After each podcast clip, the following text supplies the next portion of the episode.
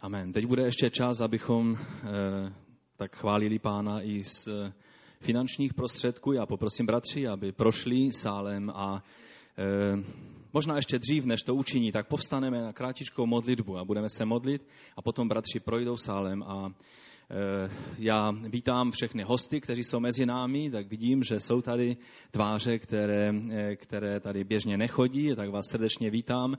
Samozřejmě jste, eh, jste vítání se zúčastníte sbírky, ale jste naprosto svobodní se jí nezúčastnit. A tak jenom připomínám obligátní poznámku, že vaše desátky patří do sboru, který je váš domovský. My vaše desátky nepotřebujeme nebo nemáme právo mít. A tak ať vás pán požehná každého jednoho, kdo se zúčastníte této sbírky. Pane, my ti děkujeme za to, že ty víš o všech potřebách i křesťanského centra, celého sboru, všech služeb, všech složek. A my ti tak klademe do tvých rukou, pane. I ty nevyřešené potřeby, i ty každoměsíční pravidelné potřeby a ty víš o nich a my tě prosíme, aby ty sám si je tak naplnil. A požehnej každého ochotného dárce. Ve jménu Ježíše Krista. Amen. Amen. Můžete se posadit, bratři, rychle projdou sálem. Kdo nemáte peníze a chcete se zúčastnit té sbírky, můžete použít obálku jako závazek a pak to vyřešit s pokladníkem, bratrem Vladkem Gatnarem. Zatímco bratři procházejí sálem, tak bych chtěl poděkovat těm všem, kteří jste na moji výzvu zareagovali a přišli tady dopředu. A je to milé, že, že jste to učinili a někteří, kteří zase sedávají vepředu, tak jste odešli tam na balkon a víte, už jsem se obával, že mi téměř můj experiment pokazíte a že nebudu mít téma na co kázat. Ale nestalo se tak. Měli byste vidět to zděšení ve vašich tvářích.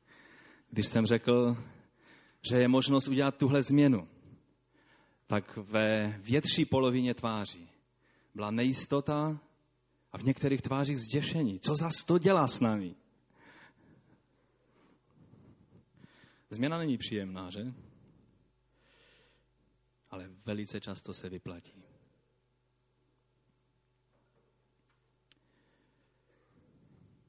Ti, kteří jste na tu výzvu zareagovali, jste ukázali jednoduchou pravdu, že toužíte po změně, po proměně, po proměňování po čerstvosti v pánu.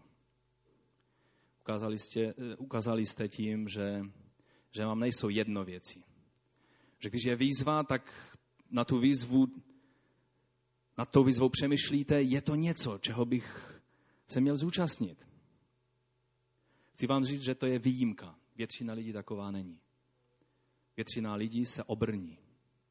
A když je výzva ke změně, tak to obrnění ještě upevní. A ještě upevní. A ještě více obrní.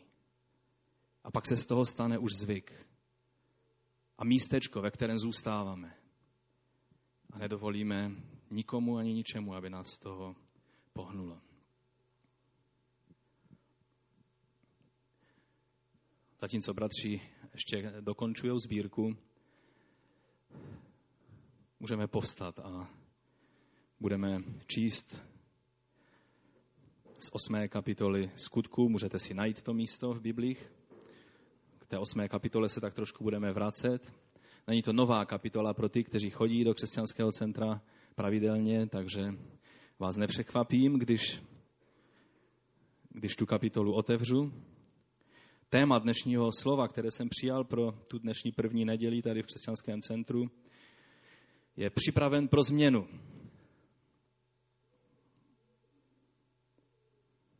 Když jsem se díval, o čem jsem kázal před rokem, tak tam bylo podobné téma. To jsem ale přišel na to až teprve dnes ráno. Neměl jsem to téma v plánu, ale za chvíli se dozvíte, proč to téma. Takže budeme číst Skutky apoštolské 8. kapitola od 5. do 8. verše a pak od 26. do 29. Filip odešel do města Samaří a zvěstoval tam Krista.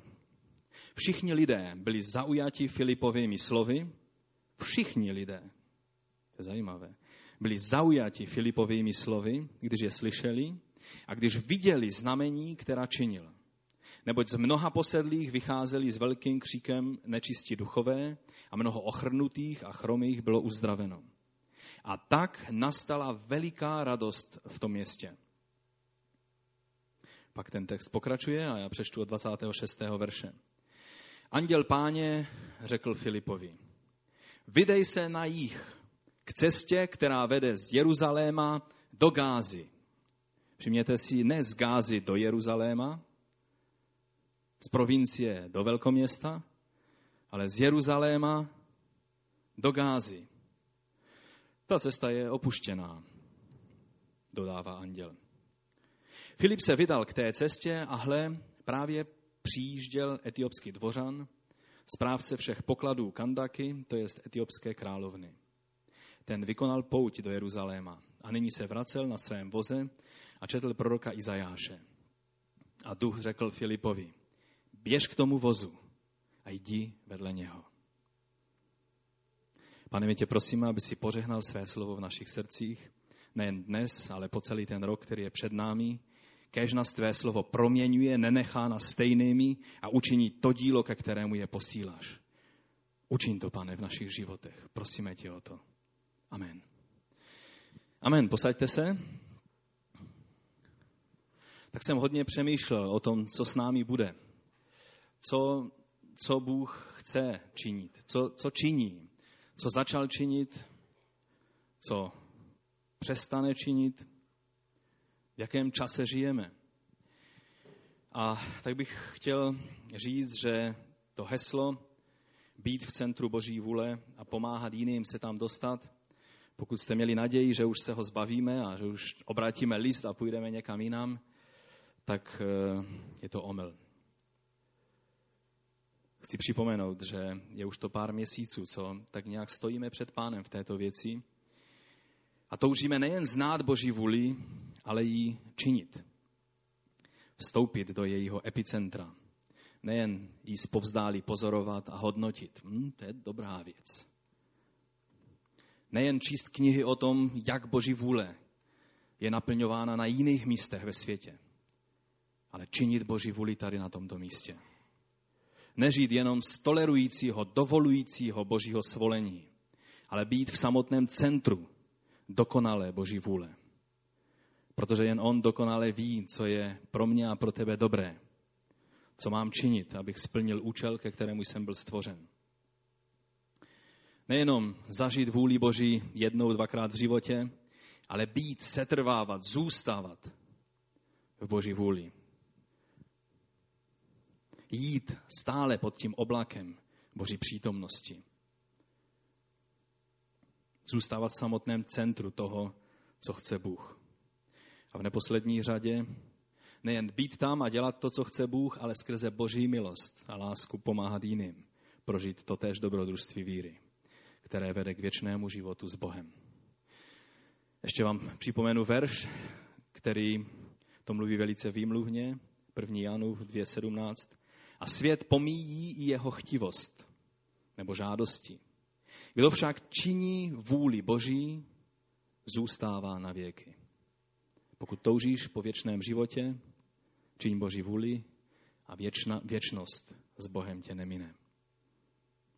To původní slovo vůle, jsme mluvili, eh, to slovo telema, které je použito v řečtině, já jsem, jestli si vzpomenete, vám zdůrazňoval jedinou věc ohledně toho slova, protože ještě je jiné slovo, které je vůle v Novém zákoně a to druhé slovo, to, slovo, to bulomaj, je spíše takové vnitřní rozhodnutí nebo e, takové prostě e, takový výnos, který někdo udělá, ale aniž by cokoliv udělal proto, aby došlo k jeho naplnění. Tež toto slovo telema, které Pavel výhradně používá k věčným božím plánům a jeho vůli a jeho, jeho záměrům, to slovo nejen, že nám zjevuje jeho rozhodnutí, boží názor, ale jestli si vzpomenete, tak jsme říkali, že je v tom i ten náboj touhy boží a ta, ta boží dynamika v tom, že on nám chce pomoct, abychom jeho vůli mohli naplnit. Nejen, že nám sdělí svou vůli,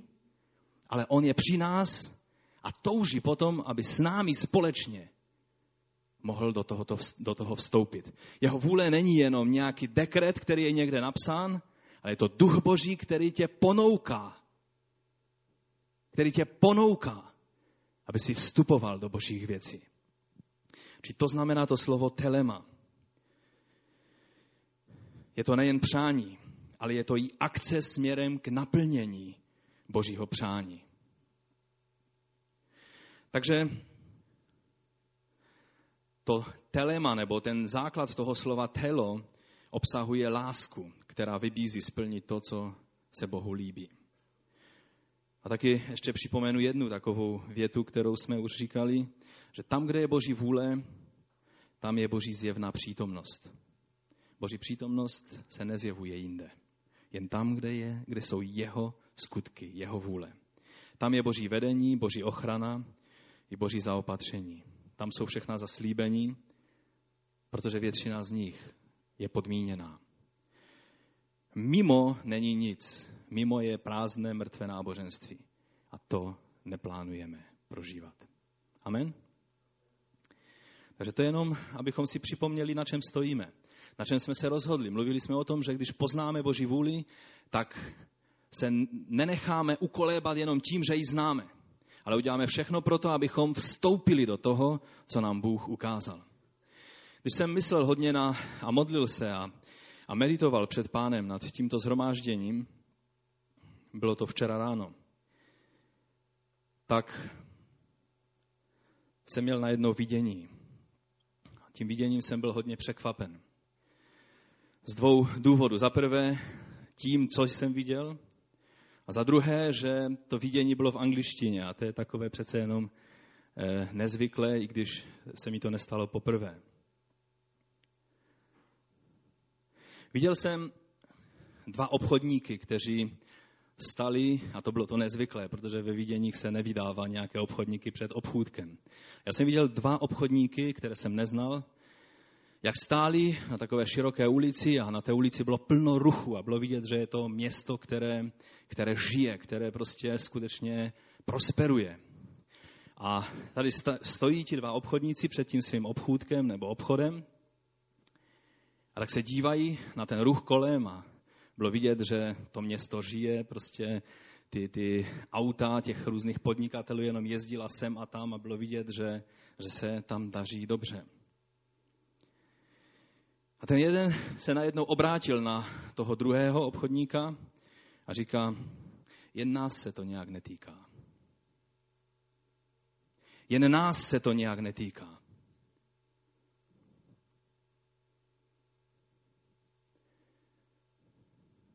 To mě hodně zarazilo.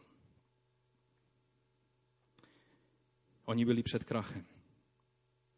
Uprostřed ekonomické konjunktury a růstu a, a prosperity, oni byli před krachem.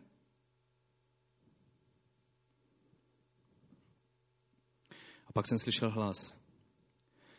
Duchovní obnova a obřívení, nebo jestli chcete, mluvte tomu probuzení, přijde.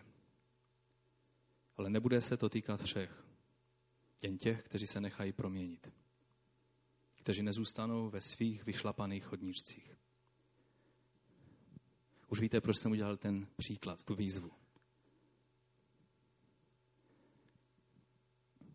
Najednou jsem uviděl něco, co jsem předtím neviděl. Najednou jsem uviděl tu boží ekonomii věci, jak on je dělá. Samozřejmě boží touha je, aby všichni duchovně prosperovali. Aby všichni eh, měli, měli ten, tu, tu, tu duchovní konjunkturu, růst a, a aby se jim dařilo. Ale realita je taková stejně jak v podnikání, tak i v duchovním životě, že to tak není. Jedním se daří a na stejném místě jiným se nedaří. Amen?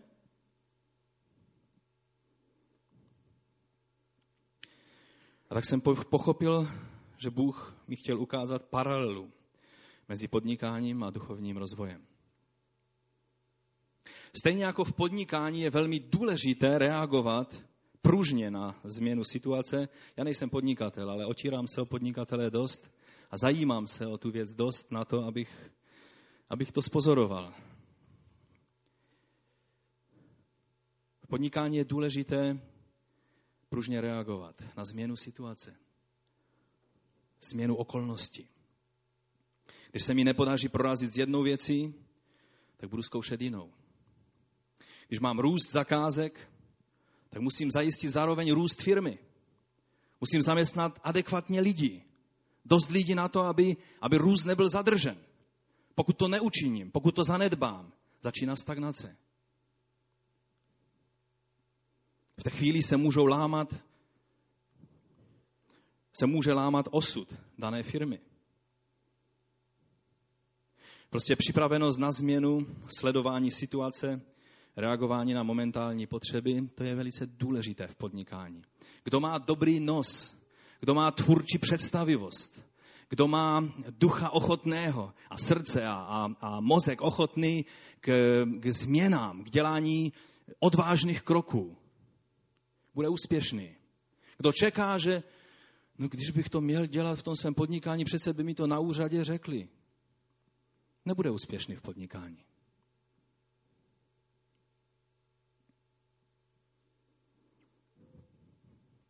Samozřejmě mluvím o čestném podnikání, nemluvím teď tady o podvodnících a o tom všem, čeho je svět plný, ale myslím, že chápete, že vzor si nebudeme brát z těchto věcí, ale z těch, kteří to dělají poctivě. V podnikání jsou vlastně důležité dvě věci. Podnikatele to mají jako bonus ode mě a ostatní to budete spíš potřebovat v tom duchovním životě. Za prvé je to odhodlanost držet co nejlepší kvalitu. Být rozhodnut pro výtečnost. Když mohu něco dělat výtečně, tak to nebudu dělat chvalitebně. Nebudu to dělat jen dobře. Budu to dělat excelentně, výtečně.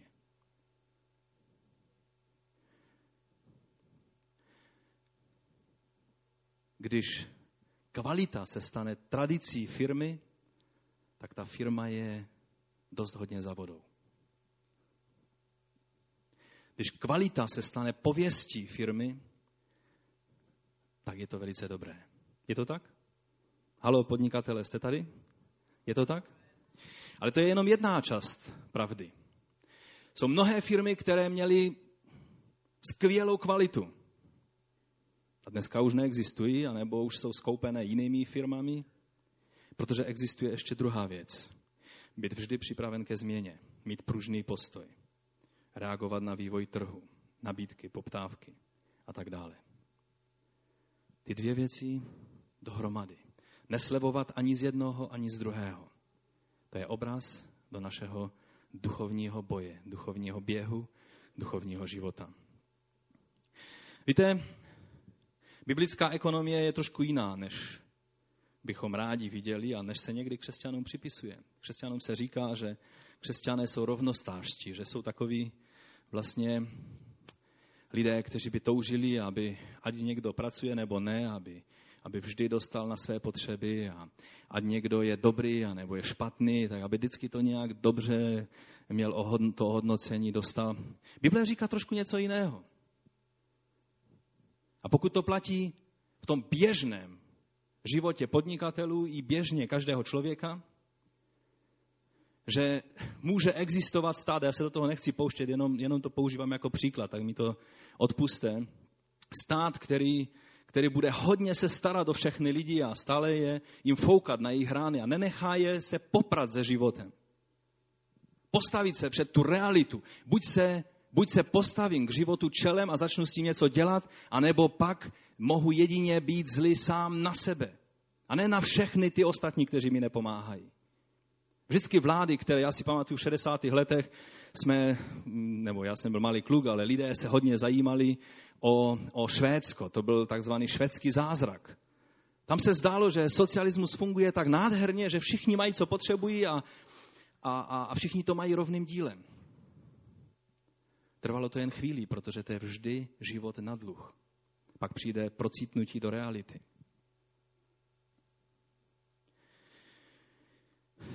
Lukáš, 19. kapitola, mluví o deseti služebnících a o Bohu, který jim dal rovným dílem. Deset hříven. A pak, když tam čteme v 24. verši, je řečeno, své družině ten král pak řekl, vezměte mu tu hřívnu, ten, který s tím nic neudělal. Ten prostě věrně udržel tu hřívnu a dostal jsem befel, že mám tu hřívnu držet, tak i tady mám a tady ji, pane, máš zpátky. Ten král řekl, vezměte mu tu hřívnu a dejte ji komu? Někomu, kdo nemá nic? Někomu, no, no ty si ještě hřivnu v rukou nedržel, tak podrž si ji zase na chvíli, ty. Takhle to udělal ten král? Bratři a sestry, dnes je třeba procítnout. Tohle není boží způsob.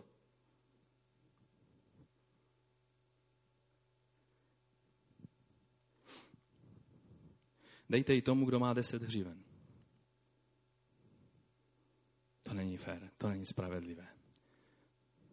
Můžeme říkat. Ale tohle je boží ekonomie. Kdo má, bude mu přidáno. Kdo nemá, i to, co si myslí, že má, mu ještě i to bude vzato. Je to socialismus? Nic vzdálenějšího. Každému, kdo má, bude dáno. Kdo nemá, tomu bude odňato i to, co má. Matouš to dává do vztahu s jednou věcí, kterou chci, abyste opravdu uslyšeli dnes. Je to slovo, které věřím, že Bůh chce, abychom vzali vážně, protože jinak pak budeme naříkat nad věcmi, které, kterýma budeme procházet a budeme si sami viní. Matouš 13.11. On jim odpověděl, protože vám je dáno znáti tajemství království Boží nebeského, jim však není dáno. Oni se optali, proč, proč mluvíš s nima v podobenství a s námi ne. Kdo má, tomu bude dáno. A bude mít ještě víc.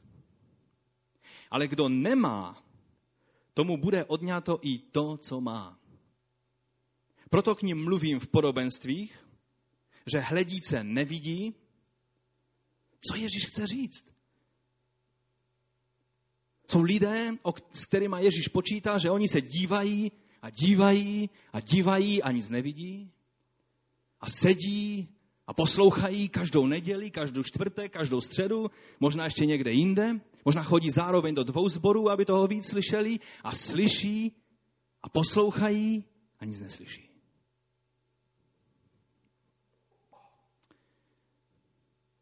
A slyšíce neslyší a nechápou a plní se na nich proroctví Izajášovo, budete stále poslouchat a nepochopíte. Budete ustavičně hledět a neuvidíte. A teď poslouchejte, neboť obrostlo tukem srdce toho lidu, ušima nedoslýchají a oči zavřeli. Takže nevidí očima, ušima neslyší, srdcem nepochopí a neobrátí se a já je neuzdravím. A teď se obrácí k učedníkům, blažené vaše oči. A to platí na vás. Blažené vaše oči, že vidí i vaše uši, že slyší. Tohle je boží ekonomie. Bůh se nebude neustále handrkovat člověkem. On mluví a kdo má uši otevřené, slyší, kdo nemá, tak může poslouchat a poslouchat a poslouchat a neslyší.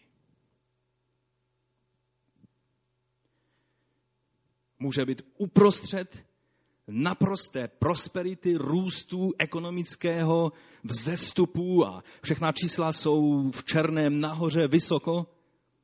A oni stáli před tím svým obchůdkem, který nemínili změnit, prostě si ho budou udržovat tak, jak byl, jak ho po tátovi zdědili, takhle si ho zachovají budou žalovat všechny supermarkety, hypermarkety a já nevím co všechno a budou si udržovat vše při starém a budou naříkat, že celý ten růst se jich netýká. To jsem si nevymyslel, to jsem viděl ve vidění, proto mám odvahu vám to říct. Jedna z definic bláznoství myslím, že Marek Brandt tady říkal poprvé, je to, že si člověk myslí, že bude stále dělat věci stejným způsobem A přitom najednou dosáhne radikálně jiných, rozuměj, lepších výsledků.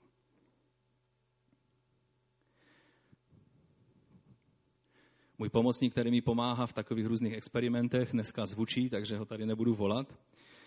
A on už stejně má po maturitě, takže teď už se moc neučí. Učíš se, Bogdane? Jo?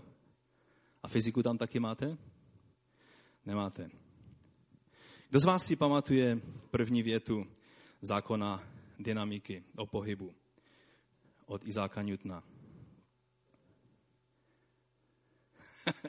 Bogdane, tebe necháme zvučit? Já vám ji přečtu, jo? Já jsem si musel hodně osvěžit paměť, protože to, ty dny, kdy jsem chodil do školy, jsou hodně dávno pryč. Každé těleso se trvává v klidu nebo rovnoměrném přímočárem pohybu, pokud není vnějšími silami nuceno tento stav změnit. To je princip setrvačnosti.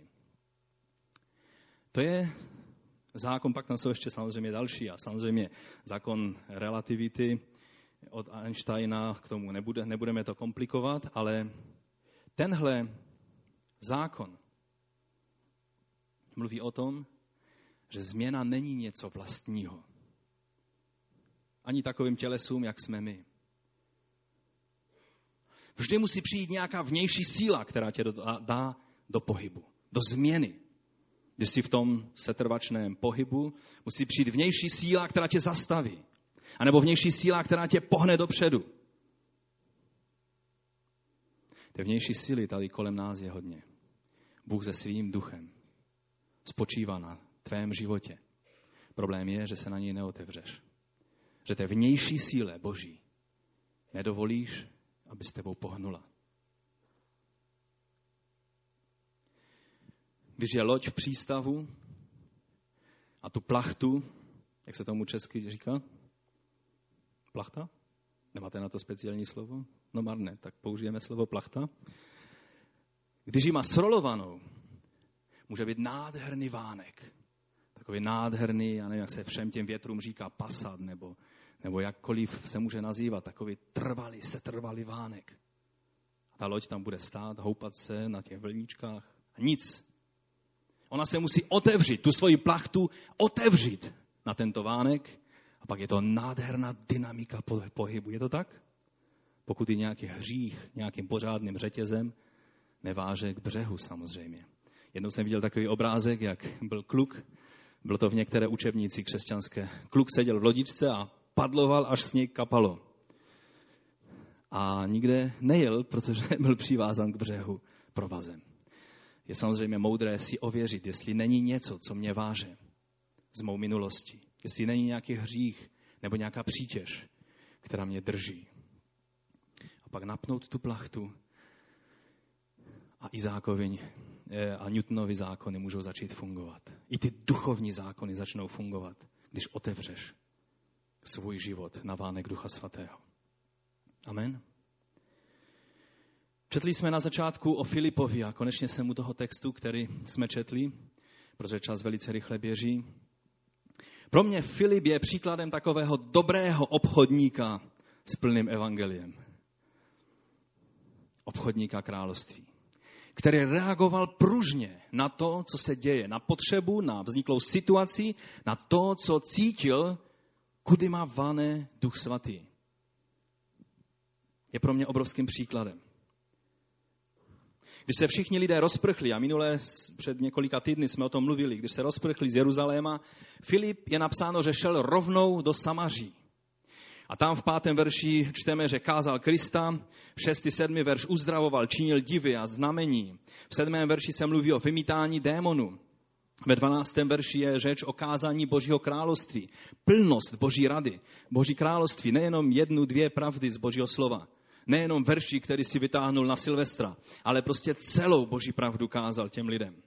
Dokonce kázal o jménu Ježíše Krista. Vždy, když se mluví o jménu Ježíše Krista, tak je řeč o autoritě, je řeč o tom, že v jeho jménu, že on je jediný prostředník mezi námi a mezi Bohem, protože on je ten, kdo je samotným Bohem.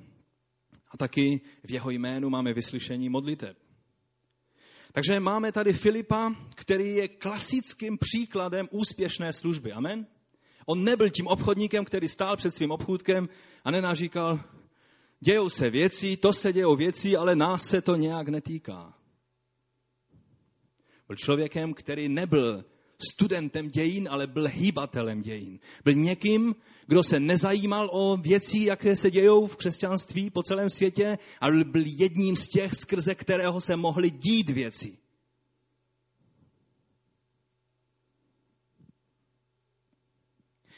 A víte,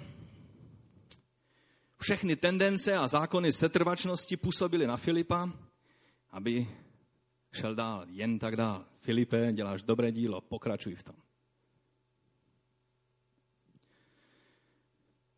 Každá logika, myslím si, že i každá lidská rada by mu řekla, Filipe, jen tak dál. Samaří bude spaseno. Pokračuj. Víte, Filip je pro mě obrovským vzorem v konání božího díla. Víte proč? Ne proto, že kázal tisícům v Samaří. To dělá mnoho lidí. Ne proto, že mi vymítal démony.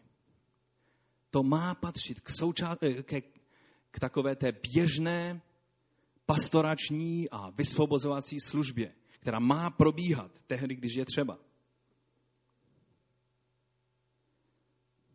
To ostatně dělali všichni služebníci ve skutcích.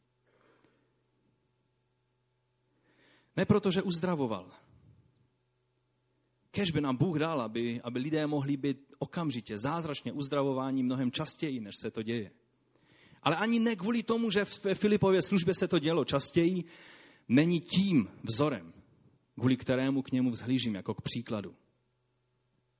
Víte proč? Pro mě je vzorem v tom, že byl schopen uslyšet Boží hlas proti tendenci své pohodlnosti, proti tendenci své úspěšnosti, proti zákonu setrvačnosti, které v něm působily, on byl schopen uslyšet anděla, který přišel a řekl mu, Filipe, to je úžasné, co tady děláš, ale teď chci, aby si šel na cestu, která vede z Jeruzaléma do Gázy. Eh, prosím, pane, z Gázy do Jeruzaléma nějakým způsobem, teď to bude ta cesta do Jeruzaléma, Ježíš šel do Jeruzaléma, z Galileje, z provincie do města, do toho centra dění. I já tak mám činit? Pavel po určité době služby šel do Jeruzaléma. I já tak mám činit? Půjdeš na cestu z Jeruzaléma do Gázy. Ta cesta je opuštěná. Nečekají tam zástupy. A Filip šel a byl poslušný. Dokázal uslyšet boží hlas. Dokázal, a to byl diakon, obyčejný služebník, dokázal a dovolil Bohu, aby mu úplně překopal jeho kalendář, jeho plány, jeho priority, jeho představy.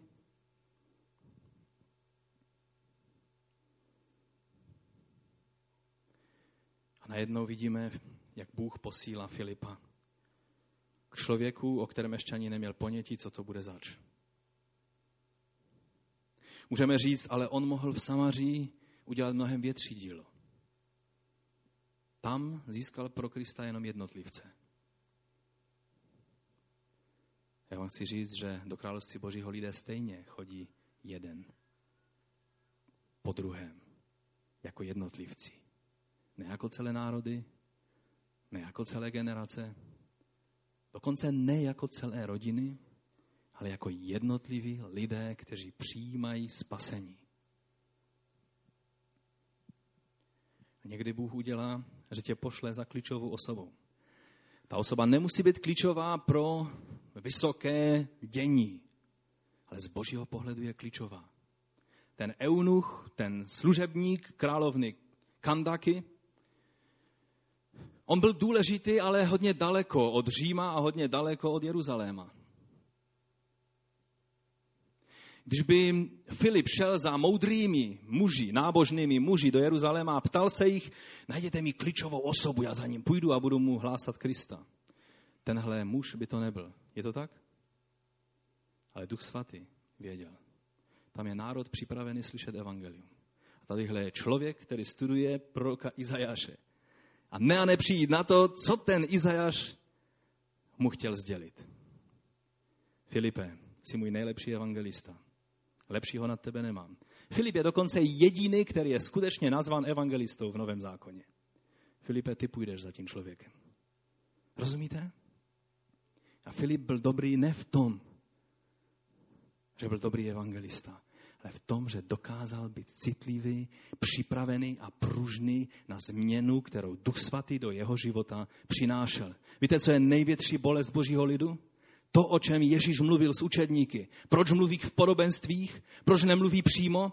Protože jsou lidé, kteří slyší a slyší a slyší a jen si udělají čárky ve svém poznámkovém bloku, kolikrát už tu věc slyšeli a jen slyší, ale nic to s nima neudělá. Vidí a Bůh jim zjeví věci. A někdy mluví velice přímo. A neudělá to nic víc než to, že si řeknou, hm, zajímavá myšlenka. Už jsem vám jednou řekl a dnes to zopakuju. Mně je fuk, jestli někdo říká, že mé myšlenky jsou zajímavé nebo ne. Můžou být nudné, jak, jak včerejší noviny. Ale pokud někdo z toho pochopí, že je čas rozvinout plachtu, že je čas se vydat Bohu jako nástroj do ruky, v tom tvém prostředí jedinečném, které nemůže nikdo jiný udělat než ty sám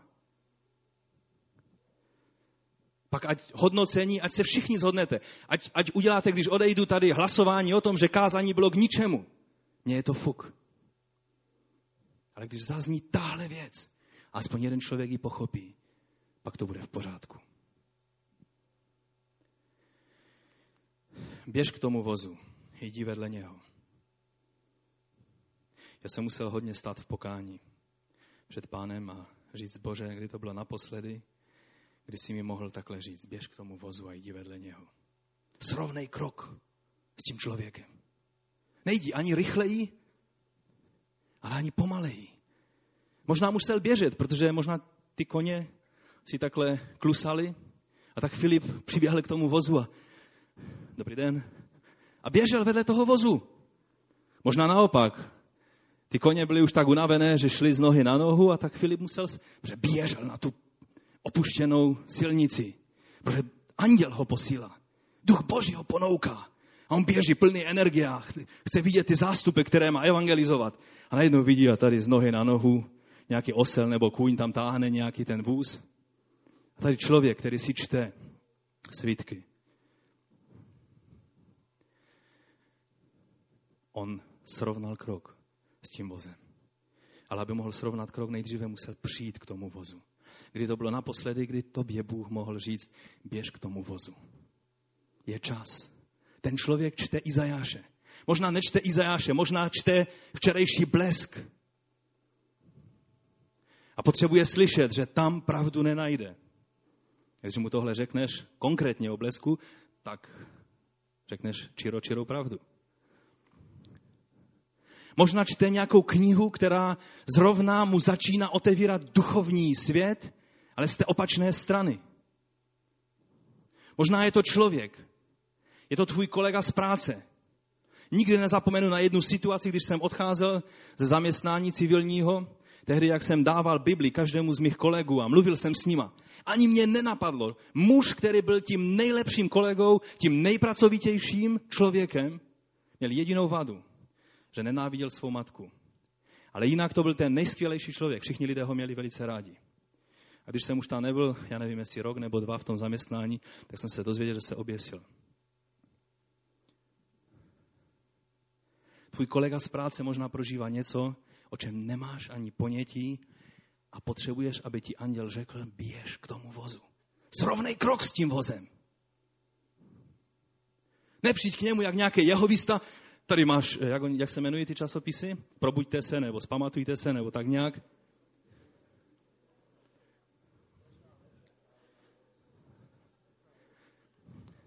Bůh chce něco jiného. Ano, použij knihy, použij časopisy, použij kazety, použij video, použij, použij své svědectví, svědectví tvého bratra, tvé sestry, tvé matky, tvého dědy. Já používám svědectví svého dědy ještě stále, protože je úžasné. Ale ať je to něco, co srovná krok s tím člověkem. aby mohl slyšet to, co ten eunuch potřeboval slyšet. Izajáš mluví o Kristu a Kristus je tvoje záchrana a ty jeď dál.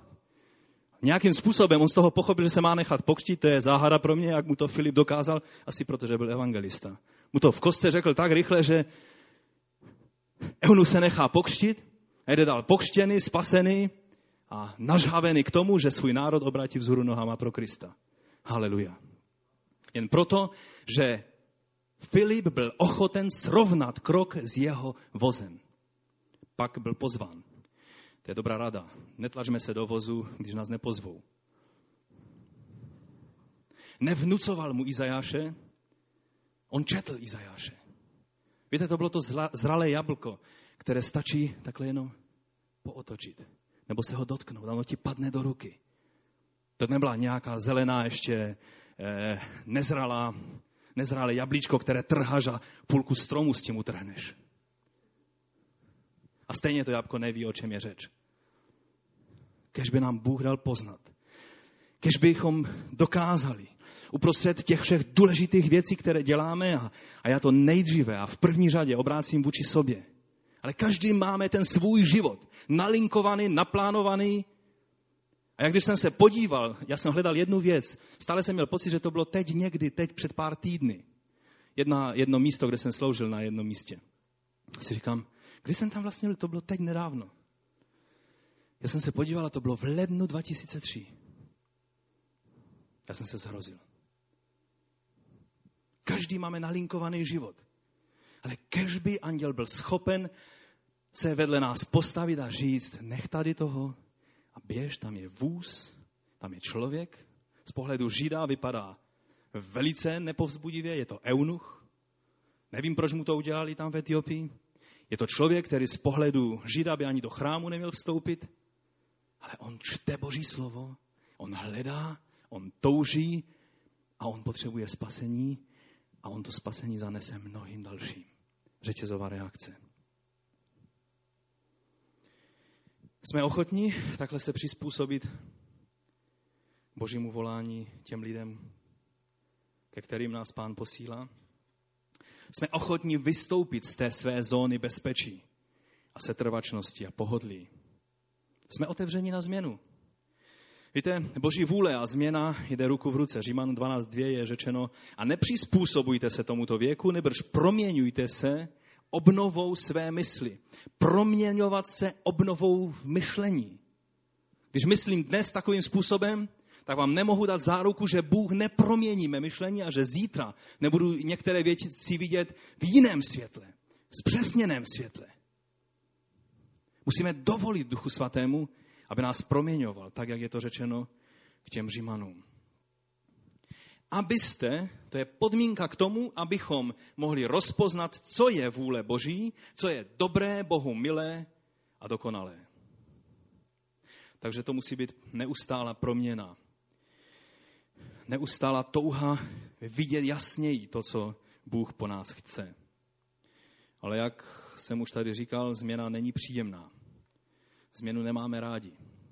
Už jsem vám kdysi říkal ve sboru různé úsměvné příběhy o Nedávno jsem se díval na jeden diáček, jak je vyfoceno první zhromáždění, které jsme měli kdysi v Rakovci a jak eh, já jsem trošku pomáhal v tom uspořádání toho sálu na to první zhromáždění, všichni jsme se hodně těšili a tak jsem dal ty židle tím takovým rozumnějším způsobem, že chodmička byla uprostřed. A v neděli jsme přišli na zhromáždění a vše bylo přesně při starém, jak tomu bylo před 70-80 lety změna není příjemná. Mark Twain řekl, že změnu mají rádi jenom děti, když mají mokré, jak se tomu říká, plínky. Obvykle lidé nemáme rádi změny. Přijměte si rozdílu mezi náboženstvím a mezi křesťanstvím. Náboženství se přímo specializuje na dodržování, zachovávání rituálu a obřadu. Čím lépe jsme schopni napodobit to, co se dělo před stáletími, tím kvalitnější. Ovšem život s Bohem je cesta. A cesta znamená změnu. Znamená nalézat stále nové a nové věci. Víte, vždycky před Bohem stojím a ptám se, pane, proč to tak je? Proč si musel říct o těch lidech tehdy ve tvé době, učedníkům, že poslouchají a poslouchají a neslyší? Ale někdy mám pocit, že my jsme někdy stejní. Můžou se udělat nové věci ve sboru, může být nový systém skupinek, může být nový systém scházení se, modlitby a všechny možné věci. Ale jsou lidé, pro které můžete udělat cokoliv. Kdybychom tady stáli na hlavě, tak to bude jen podivná věc. Nic víc, nic méně. Já vám chci říct, že přichází čas, kdy už nebude možné takhle žít. Ale pokud se nespojíme v tom, že budeme otevření na boží působení, pokud se nebudeme zajímat o to, co se děje ve sboru, tak se ztratíme. Pokud nebudeme studovat to, jakým, kudy má duch vane, co způsobuje, kdy jsou a kde jsou modlitevní zhromáždění. Zatím je to opačně. Můžeme přečíst tady oznámení skazatelny a za minutu jsou lidé, kteří už o tom nemají ani ponětí. Bude to opačně, že se lidé budou dožadovat a hledat věci. A toužit se dostat blíž k epicentru toho, co Bůh koná. Takový byl Filip. Připravený dát se vést. Takže mohli bychom se do nekonečna scházet a dělat věci. Zákon setrvačnosti by fungoval. Ale když rozvineme plachty na Ducha Svatého, pak uslyšíme, běž k tomu vozu, jdi vedle něho. Srovnej krok s tímto člověkem, s touto věkovou skupinou. Víte, nevím, kdo z vás všechno chodil na ty alianční zhromáždění, ale eh, to téma ze začátku jsem s tím trochu zápasil, ale říkal jsem si, Řekové se nadchli olympiádou, tak nám celé Evropě vnutili téma sportovního klání a tak každý večer bylo něco z toho olympického zápolení podtrženo. A, a víte, a padaly různé, různé věci a díky Bohu za ně. Ale já se vám odvážím ještě se k tomu vrátit a ta první korinským, devátá kapitola, kde apoštol Pavel mluví a můžete si to otevřít a tím zakončíme. On tam mluví velice odvážné, radikální věci. Taky se o tom, se to hodně zmiňovalo v tom týdnu, který je za námi.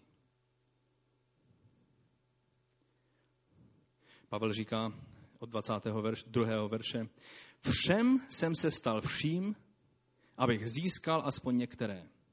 Pokud si myslíte, že je to názor bezzásadového člověka, který nemá silné názory na věci, ale jen tak, no, co budou lidé chtít, to budu dělat. Jestli byl někdo v prvním století, kdo měl jasno ve věcech, v prioritách, v tom, co je důležité a co není důležité, pak to byl apoštol Pavel. Amen? Ale on byl ochoten se stát židový židem, řekový řekem a všem se stát vším, aby alespoň některé získal pro Krista. To nebyla jeho bezbřehost a bezzásadovost, a to bylo jeho odhodlání. To bylo jeho rozhodnutí přizpůsobit svůj život tomu, sebekáznit. Na konci toho úseku říká, on tam říká dále o těch závodnicích, nevíte snad, že, nebo všecko to dělám pro evangelium, abych na ně měl podíl, nevíte snad, že ti, kteří běží na závodní dráze, běží sice všichni. Všichni se snaží. V dnešní době toho o probuzení a o evangelizování těch, kteří ještě nejsou a o misijní službě to, na toto téma. To je jedno z nejvíce frekventovaných témat v dnešním křesťanství. Všichni běží. Ale Pavel říká, běží sice všichni, ale jen jeden dostane cenu. Ukazuje na vzor. Ano, mnozí běží. Mnozí bojují na pěstí, jak říká tam potom, potom dále. Každý závodník se podrobuje vše, všestrané kázní. Oni to podstupují pro pomítelný věnec, my však pro věnec nepomítelný. Já tedy běžím ne jako bez cíle, bojuji ne tak, jako bych dával rány do prázdna. Ránami nutím své tělo ke kázni, abych snad, když kážu jiným, sám neselhal. To slovo neselhal znamená doslova v tom původním jazyce nebyl diskvalifikován z toho běhu. A já vám chci zasugerovat k tomu všemu dobrému, co bylo řečeno v tom týdnu, který je za námi. Tady se nemluví o spasení. Spasení není ze skutku. Tady se nemluví o Pavlovém spasení, ale o tom, že může přijít čas, kdy bude, kdyby byl Pavel, který běží a snaží se káznit svůj život a přizpůsobit a být vším pro všechny, aby alespoň někoho získal pro Krista a chce být v tom běhu dobrý, protože ví, že je to boží cíl pro něj a on se obává jenom jednoho, zatímco se snaží kázat jiným, aby nebyl z toho běhu diskvalifikován. On ví, že mu, bylo, že mu byl dán úkol, že boží záměr byl před něj postaven, že byl povolán a měl konkrétní kroky, kam měl dospět. Co je vlastně tou cenou, o které, za kterou Pavel běží? Já vám chci dokázat, že on tady nemluví o spasení. Pojďme se podívat k Filipským do druhé kapitoly. 16. verš. Držte se slova života, abych, s vámi, abych se vámi mohl pochlubit, abyste v jiných překladech byli mou chloubou v den Kristův. Důvod? Že jsem nadarmo neběžel, ani se nadarmo nenamáhal. Co je korunou, co je cenou, co je, co je tím, co čeká v cíli? A poštola Pavla? Spasení lidé. Lidé, kteří mohli přijmout spasení. Pokud bude věrný v tom běhu.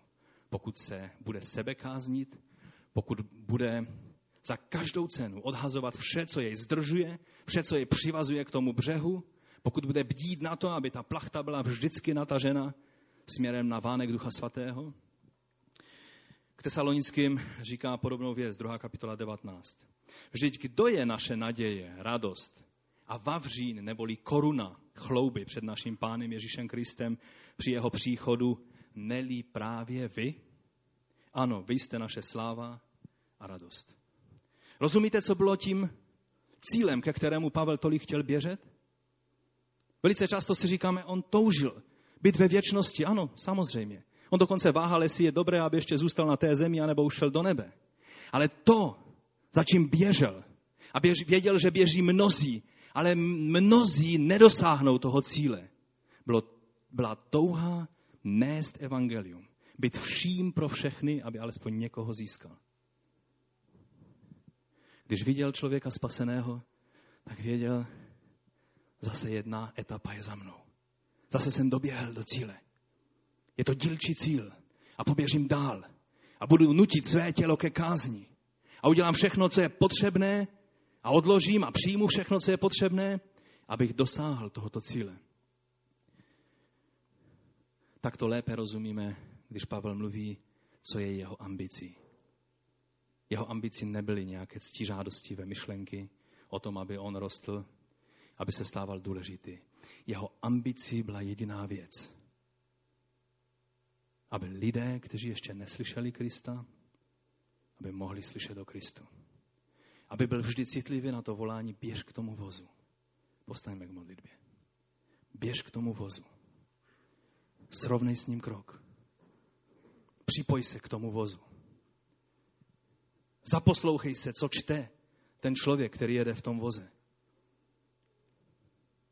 Zamysli se, co prožívá.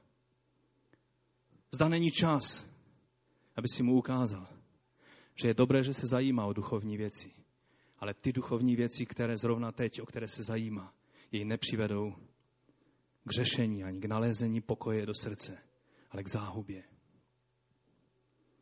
Kež by stejná touha, kež by touha po změně, po, po, po pružnosti, kež bychom nebyli jako ti dva obchodníci, které jsem viděl v tom snu, v tom, v tom vidění vlastně, kteří stáli uprostřed probuzení a růstu. A jich se to netýkalo. Byli jako ti, kteří poslouchají a poslouchají a neslyší. Budeš slyšet? Budu slyšet. Otevřu své srdce na, na to, co Bůh chce se mnou, s tebou činit v tomto roce, který je před námi. Ale nejen v tomto roce. Pane, my stojíme před tebou. Já ti děkuji za to, že ty jsi nám byl nejlepším vzorem. Ty jsi nečinil nic, jen to, co jsi viděl činit Otce. Pane, dej, abychom nebyli rány do prázdna, ale abychom byli jako apoštol Pavel, který nebyl bezzásadový, ale naopak jeho zásadou bylo učinit vše proto, lidé mohli být zachráňováni.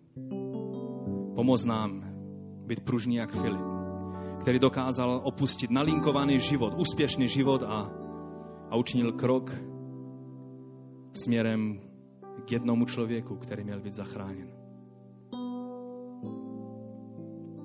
Duch svatý se pak zmocnil Filipa. Víme, že ho přenesl, ani nevíme jak. A mnozí jsme v úžasu nad tím, jak Filip cestoval v čase, v prostoru, jak, jak ho duch Boží dokázal se chopit a přenést na jiné místo. A mnozí se zamýšlejí nad tím, plynul čas v té chvíli, když on cestoval, anebo to bylo v okamžiku. Já vám chci říct víc. Když nejsme připraveni na změny, neprožijeme tyhle věci. A když jsi připraven na změny, pak se mnohdy ocítneš na místě, kde si řekneš, to je zvláštní. Jak jsem se tady vlastně dostal? Teď je to situace, kterou připravil pán. Teď je to věc, kterou, které, za kterou jsem se modlil. Teď hospodin mi připravil tuhle situaci. A pán ti pomůže. A budeš na konci jedné etapy. Budeš na konci jedné etapy. A před tebou je cíl, je vítězství. Je koruna tvé slávy. Vavřin vítězství. Ti všichni, které ti pán chce dát, aby byli součástí té tvé koruny. Haleluja. Pane, pomoz nám, abychom byli jak Filip a Pavel. Pokud toužíš prožívat věci, o kterých jsem dnes mluvil, toužíš po změně, nechceš být dále v té setrvačnosti a rutině, tak pozvedni svoji ruku a zavolej k pánu. Pane, my toužíme. Toužíme. Proměňuj nás obnovou myšlení. Pane, ať naše srdce je jako tvé srdce. Pane, dej, aby víc těch, kteří srovnají krok s těmi vozy různými, které křížem krážem tady po tomto městě a po okolí a po našich rodinách a přátelích jezdí. Abychom byli pohotoví, odložit některé pohodlné a, a, a bezpečné věci a udělat krok z té rutiny tím správným směrem. Pomoz nám, pane, abychom i jako zbor mohli být zborem, který posílá více misionářů. Abychom se odvážili, pane, být posílajícím zborem, nejenom zborem podporujícím. Díky tobě za všechny finance, které plynou z tohoto zboru pro misí. Ale dej víc, pane. Dej, abychom byli zborem vysílajícím. Díky zájevu a za všechny odvážné a mladé lidi, kteří, kteří se odvážili vykročit z té zóny bezpečí, ale pane, dej nám víc. Prosíme tě o to. Prosím tě i za jiné sbory, za, za sbory, které jsou tady ve městě, se kterými jsme v partnerství. Já ti za ně děkuji a prosím tě, učiň s námi něco, co otřese těmi duchovními základy setrvačnosti a strnulosti a hříchu a mrtvoty, která je v tomhle městě. Nenechej už to déle, pane. Ať tento rok není dalším rokem, kdy se nic nepohne, ale ať je to rok, ve kterém se budou dít věci. A my chceme být u toho, toužíme být u toho, pane. Nechceme být vynecháni jako ti dva kluci, kteří naříkali, že jich se to netýká. My toužíme, aby se nás to týkalo. Udělej vše, co je potřebné s námi, pane, aby se nás to týkalo. Prosím za sebe, prosím za všechny ty, kteří mají ruce pozvednuty. Pane, učiň to. Nehleď na to, že jsme slabí a že jsme, že jsme neodvážní a že jsme introvertní a že jsme, že jsme nesmělí a to všechno. Tvůj duch tyhle věci dokáže převládnou. Já ti za to děkuji. Já tě chválím za to, že ty jsi už začal. A že jak dny přicházejí, budeme vidět víc a víc z ovoce toho, co ty činíš. A že tak, jako bylo v Samaří, i tady bude moci být veliká radost v tomto městě. O to tě prosím ve jménu Ježíše Krista. Amen. Pojďme ještě chválit některou písni.